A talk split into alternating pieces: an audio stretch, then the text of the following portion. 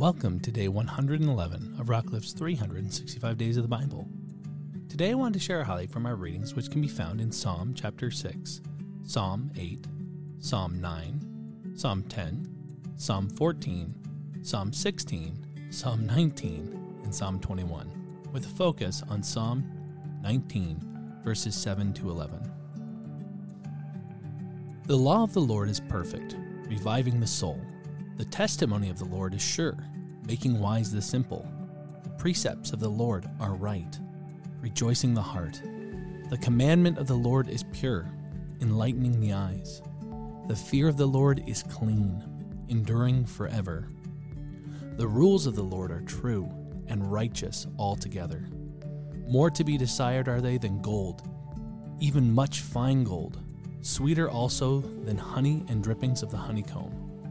Moreover, by them is your servant warned. In keeping them, there is great reward.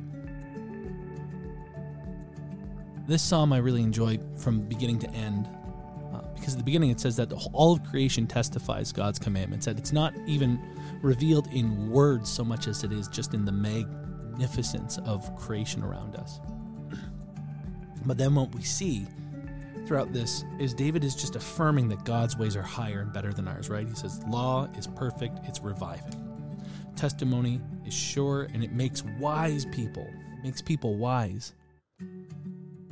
From there, he says, The precepts are right and they bring joy to the heart. The commandments are pure and they bring enlightenment, right? And all these wonderful things. Then we have, uh, if the rules are true and they bring righteousness. Oh, sorry, I skipped one. The fear of the Lord is clean, enduring forever. That one really struck me as as interesting, but then I think about the Levitical laws. When something is clean, it means it's good. It's good for the people. Same language being used here. The fear of the Lord is clean and it's enduring forever. And when we think about law, most of us like the laws that we have in our land. Not all of them, maybe, I know a good many people who think the speed limit is a suggestion. I, at times, have been one of those people.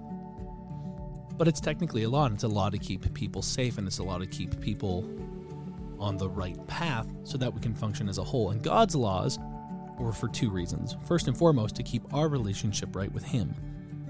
And secondly, to keep our relationship and living amongst people right as well. And we see what happens when people step outside those. We see how selfishness occurs. We see how anger and frustration begin to pollute and contaminate. And so when I'm thinking about these aspects that David is affirming in this psalm, all of which come back to the law of the Lord, to the, his ways particularly. They're perfect, they're reviving, they're sure, they make people wise, they bring joy. I mean, David sees in God's ways a goodness that is beyond human comprehension, and he affirms them constantly. He affirms them the law, the testimony, the precepts, the commandments, the fear, the rules, and they're more desired than gold. This is a man who's going to be king. This is a time where gold is one of the most precious things that you could possibly have. And he says, I desire these more than anything else, which is why David, I think, succeeds so well as a king in many ways. Because he does desire those laws and he sees them for what they are, which is pure and true and good. And God gave us the Bible to help guide us and lead us in the right way. It's his love letter to us. Are we desirous of it? Are you hungry for the Word of God? Are you hungry for God's ways, God's rules, God's laws. While we walk in the new covenant, these laws that He gives us, the Ten Commandments, we still follow. Why? Because we know that they're good and they lead to good things. There are commandments given in the New Testament, under the new covenant, about how we out, uh, ought to operate. And they're good and they're desirable. Are we desiring them? Do we want to grow? My challenge today is that you would seek God and grow in his laws and in his ways. May you be encouraged by the word and built up in the spirit.